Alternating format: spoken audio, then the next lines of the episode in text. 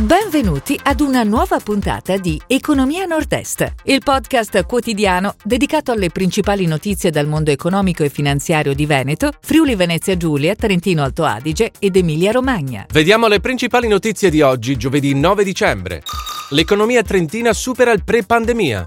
Banca di Verona e Vicenza e Cerea Banca 1897. Ok alla fusione. Crescono gli occupati nel terzo trimestre in Veneto. Aeroporto di Bologna. Crescono i passeggeri a novembre. Bolzano. Investimenti per la manutenzione degli immobili. Reggio Emilia. AVL Italia si insedia nella Motor Valley. Il Veneto viticolo spinge sulla sostenibilità.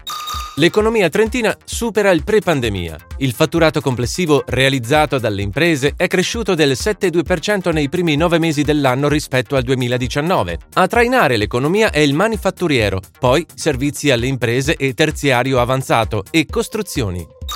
Banca di Verona e Vicenza e Cerea Banca 1897 al via alla fusione. Le due realtà del credito cooperativo veneto, facenti parte del gruppo ICREA, hanno ricevuto l'ok da parte dell'autorità di vigilanza europea per dare vita ad un unico istituto di credito. Crescono gli occupati nel terzo trimestre in Veneto. Le assunzioni sono cresciute del più 7,2% sul 2019, mentre le cessazioni solo del più 1,2%. Il tempo indeterminato ha registrato un aumento di 5.500 posizioni lavorative e un più 3% delle assunzioni dirette.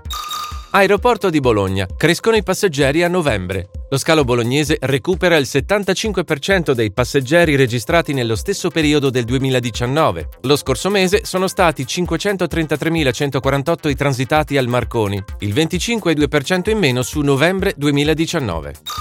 Bolzano, investimenti per la manutenzione degli immobili. La giunta provinciale ha previsto per il 2022 un investimento complessivo di 14,4 milioni di euro per i lavori di manutenzione ordinaria e straordinaria dei 602 immobili di proprietà o presi in affitto. Reggio Emilia, AVL Italia si insedia nella Motor Valley. A Cavriago si insedia l'azienda che sviluppa sistemi powertrain per ogni tipo di veicolo. L'investimento per il nuovo sito produttivo è di 12 milioni e verrà inaugurato nel 2022.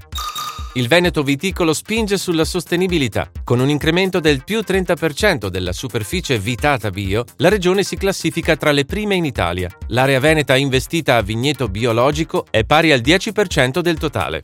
Si chiude così la puntata odierna di Economia Nord-Est, il podcast quotidiano dedicato alle principali notizie dal mondo economico e finanziario di Veneto, Friuli Venezia Giulia, Trentino Alto Adige ed Emilia Romagna. Appuntamento a domani!